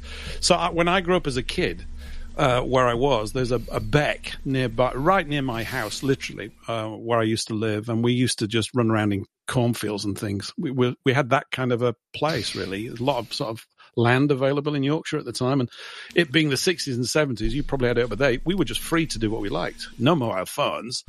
Be back by six, or your supper will be in the dog, or whatever. And we didn't even have a dog, but that's how my mum used to sort of, you know, cajole me to get me back on time.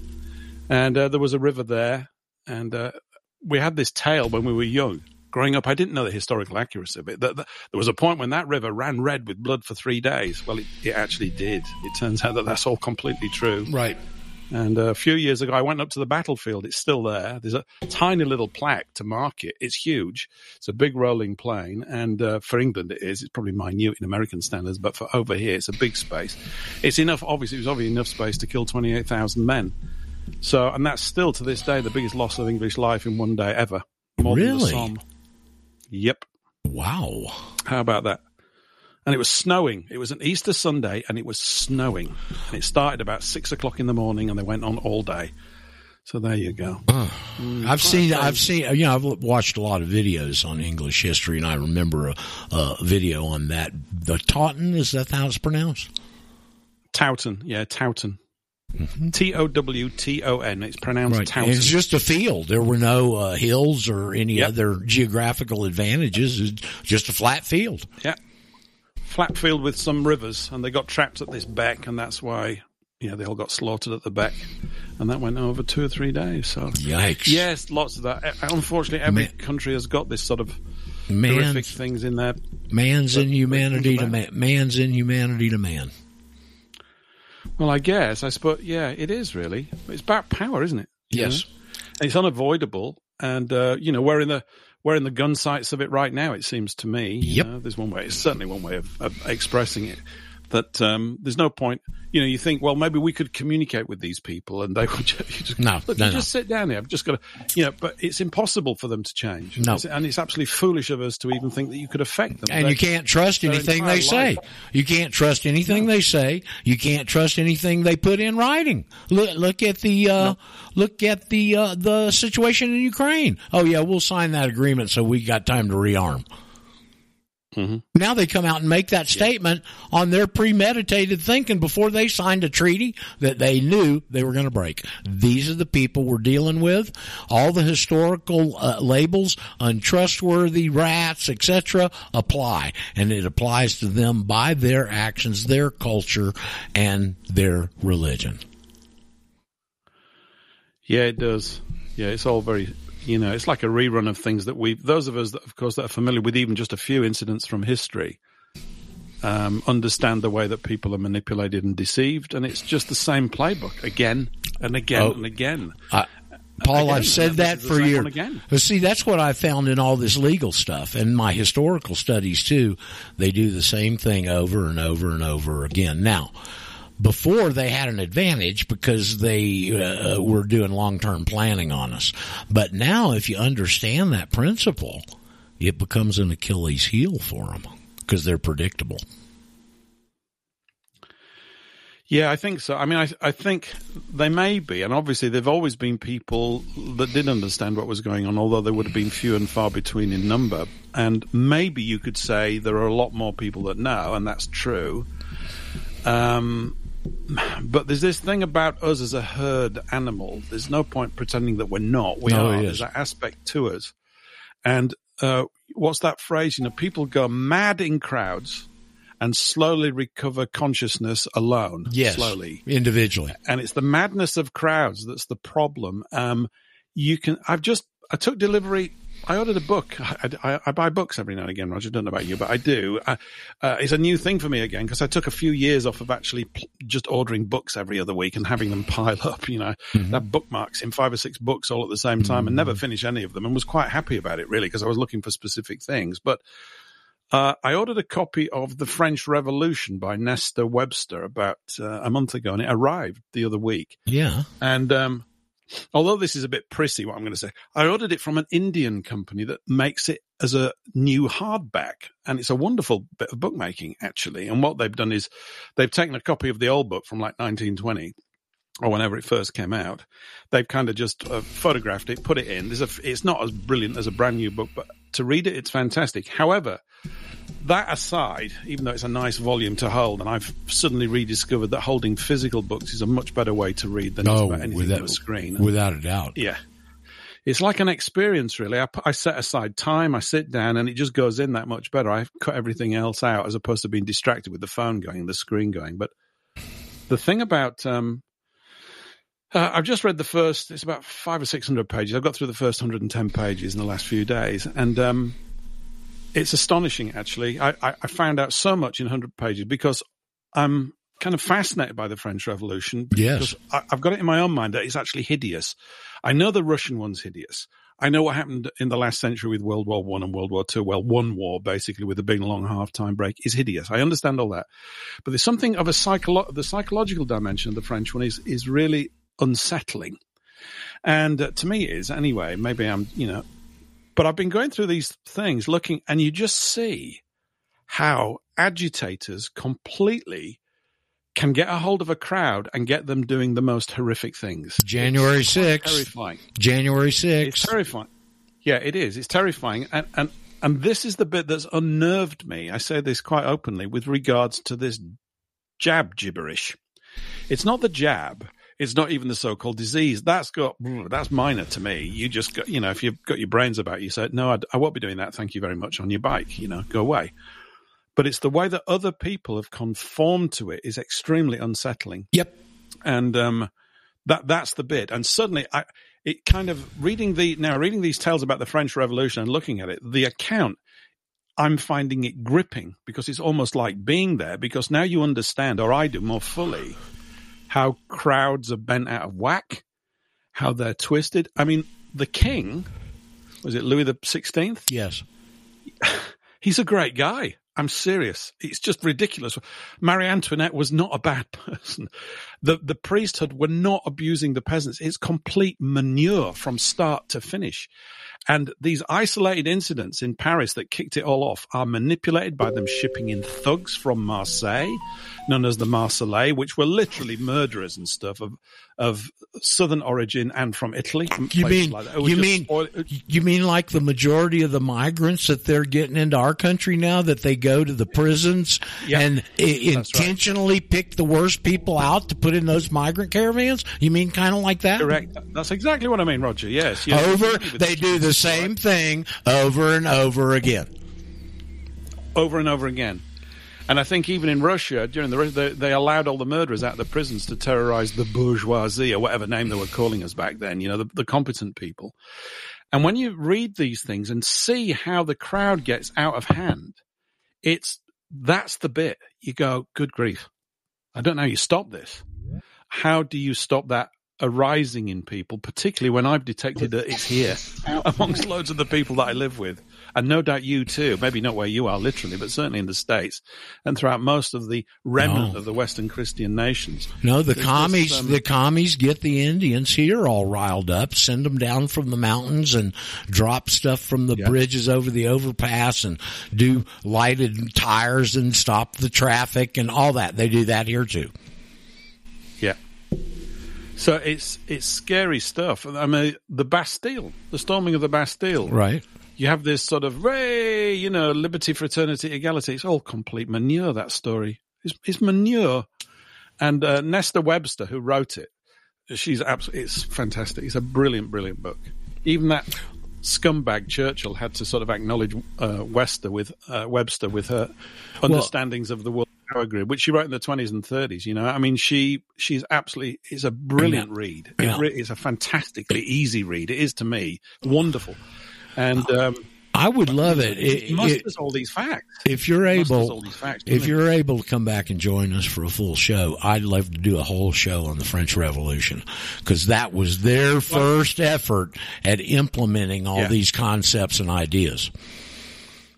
Well, after they'd taken hold of England by taking Charles I's head off, that's what I would say. So basically, you know, they, they took out, we had the so-called English Civil War in the mid 1600s. Cromwell's poncing about, you know, and they think he's going to be the Messiah and all that. It's a toss up between him and, and Sabbatai Zevi, 1666, which is also, seriously, I don't know if you know that, but Oh, the- yeah. the world jury was in it. They're all running around going, "Oh, we need a new Messiah. It's either Cromwell or it's Sabbatai Zevi over Oh my Smyrna." god! You oh, know? Oh my god! Yeah, didn't you know that? They're all No, going, I didn't. Anyway, I think Shvi, Shvi won the poll. You know, he won opportunity knocks or whatever it is. It's you, Shabatai. And you've got a holiday for two, you know, the Black Coast or whatever. So, I don't know. These guys, you know, and it's also the year where they set off the fire of London, 1666. You know Yes. they like their numbers. Then You they, know, they redesigned that part of the town, Masonic grids and all that kind of stuff. I had a It's- it's friend in. I had a friend in Atlanta who was from a real, real wealthy family from Newport, Rhode Island.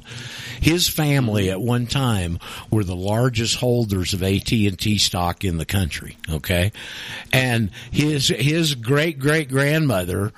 The only thing that was left after the fire of uh, London was their uh, sterling silver tea set.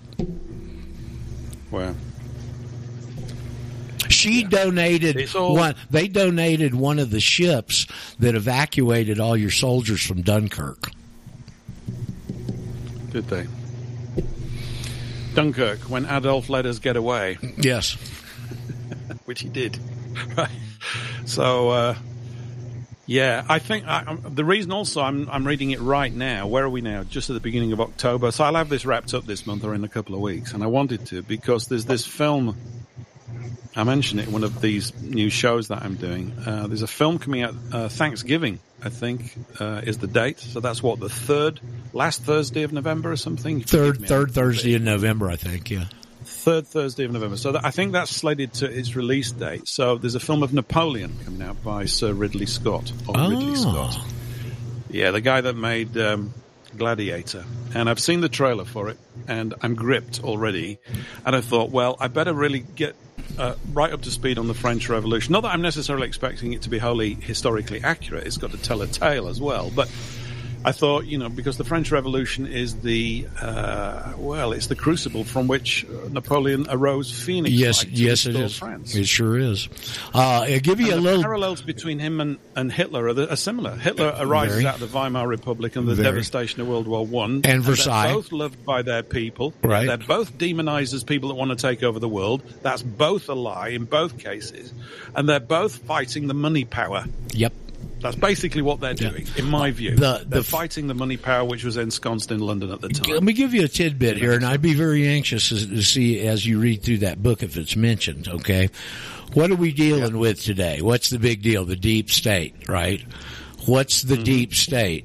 The administrative state of bureaucrats interpreting legislation into man-made laws and applying them to the serfs. That's the administrative state. There's your power right there. Okay. It originated after the French Revolution. And do you know where the word bureaucrat comes from? Well, it sounds awfully French to me, Roger. Enlighten me. Tell me. The administrative state that they established after the revolution, you could tell the bureaucrats because they all had burlap as a desk covering, and burlap in French is bureau. Right. Understood. I thought it would something have something to do with a, like a writing bureau, so it must come from that. Yep. That's interesting. Yeah. No, I think, I mean, there's, there's a character in it called the Duke d'Orléans, the Duke of Orleans. Mhm. And he, from all accounts, certainly as Webster writes him, is as repulsive a character as you could possibly imagine. I mean, this is a man of uh, hideous revenges. He's driven by revenge against the Queen, Marie Antoinette, for, for a slight over something. And he's, uh, he's just repellent. And there's a whole, basically, uh, there are there's a massive influence. Although I've not got to it in the book, and I don't know whether she covers it in this. But there were two clubs in London: the Continental and the Something Club. They were massively involved in organising that. Was it the one that was the other one? The one that Ben Franklin was in, and I can't remember the name of that one. But the Hellfire, It might have been. Hellfire, Hellfire, Hellfire Club. Maybe I don't know. I haven't got that one down on, on, on my notes. I mean, what years are we talking here? We're talking 1780s. Yeah, right? Basically, I, 1780s. I would think. now, when was Franklin? Oh. Well, now hold it. We got. Was he over here? I don't know, but we got our historian on board now. Daryl, what was the date? Well, uh, Franklin uh, Franklin was the Grand Master of the French Masons. Uh, that uh, well was it? it Orient Lodge. he, he- uh, uh, yeah. Uh, and there was there, it was called the Sisters of something.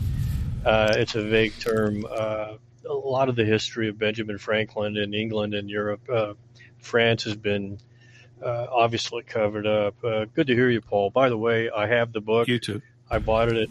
I bought it a year ago. It's a wonderful.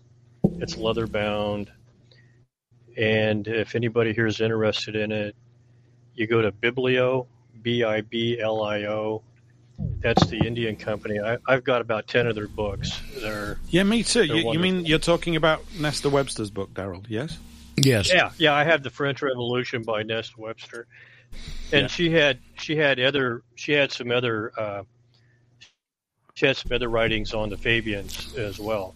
Uh, Yeah. and He's very knowledgeable. The, uh, the He's intrigues, brilliant, actually. absolutely brilliant. Uh, intrigues and infamies is is the basis. Intrigues and infamies is the basis of the French uh, Revolution, which is misnamed. Yes. It's a communist revolution. It's an Illuminati. It's an illuminist. Yep. Are you, I- It's an Daryl? Are you suggesting it's misnamed Yeah. like the U.S. Civil War is misnamed? no. Yeah. No. Mis- Are you, are you suggesting it's, It's misnamed, misnamed. like the English Civil War is misnamed? Yes, yes. Are we beginning to detect Yes. a pattern here? Yes. By golly. Yes, yes, yes. By the way, I've I've I listened to all your shows uh, on Paul English uh, Paul English Live. You're doing a you're doing a masterful job, uh, and uh, I just want to encourage you for uh, really taking the time to uh, untangle it, and then also weave take the time to deal with the story and, and, and instead of just trying to just rush it. I, I think you're doing a, a, a service to it. So, Well, thanks. Yeah. It's been a bit rough the first few weeks. I just I just jumped in because if I didn't, I was never ever going to get started. Ever. I just was never going to get started. I, I've always got a thousand and one other things to do, and I thought I need to be doing this. So the one last week was the first one that worked. But coming back, and, and thank you for, and it's great to talk to you again. And um, talking about the about Webster's book and that Indian publisher, that's where I ordered mine from. I was just stunned with the quality of it. I went, "Oh, these are great." In fact, I, I'm feeling like getting in touch with them and ask, asking them to reprint some of the old documents I would like to see reprinted properly. I mean, seriously, there are things that I would love done Yeah. like that. It transforms the reading experience and the learning experience is so much easier when you're actually holding a book that's built like a book used to be built. It tra- it's just makes you think differently. It does Well, me anyway. I guess. It hadn't had AI go through it and correct all of the politically incorrect phrases and words. no, there's well, Paul, yeah. Paul, if if since you're since you're familiar with this publisher in India, uh, a book that I would recommend to you from them uh, Yeah. is an 1890s book called The Great Red Dragon. I've The just Great been Red reading Dragon. it. Yeah, by Woollok, And- Woolfolk. That one. Oh yeah, yeah. He names names and he lays it all out in in in ex- beautiful common language detail. Yeah. And he's doing this in 1890. Okay. Yes. I mean, it's there were still gaps, you see, and maneuverable communication spaces back then. It's I've had that for years and dabbled in and ran around with it all over. It's amazing that you mention it because I was reading it this morning actually again, and I was just going through certain bits. But there's there's that you you mentioned plain language. I think this is still part of the great challenge. I mean, I'm not in what I'm doing weekly, I'm not planning to do an exhaustive technical breakdown of how banking works because frankly, it's boring as hell. And it's just to really get the line in. It's like this is a topic that you're familiar with and people here are familiar with, but the vast majority of people outside of this no conversation don't know you can even question it. Nope. They don't know you can even question this. It's, you know. That's right. That's part of it. Well, you hear the whistler in the background, so hopefully we're in a brisk conversation of extremely important and interesting topics, and maybe we can entice Paul back tomorrow and pick it up again. You can, sure. I'll, I'll use it as a bit of research for what I'm going to do on Thursday as well. Although I'm planning to do a bit more newsy stuff on Thursday. I've not, I've not even talked about race. I better not mention the Chinese. Oh? I'm going to be in a God, lot no, of trouble. no. I've been so guarded, you know, by the way that I'm talking because of where I live. There's certain words, and people are going, "Paul's been a bit wet," and I'm going, "Yeah, yeah." Well, you come and live here, and you start shooting your mouth off. Let's see what happens. So I'm going to leave it to the listeners to actually fill in the gaps that I'm purposely leaving in my uh, in my pitches at the moment. But we'll get there. Okay, We well, hopefully We've got a we will massive fight in our hands. we'll reconvene. Yeah, we might even Rich. drag Daryl back in tomorrow as he adds so much, Cool. and uh, we'll just cover a lot of this stuff. And I think this is incredibly interesting and important information for our listeners to absorb and understand. And you get your arms around the big picture. We'll commence again tomorrow. See ya. Bye.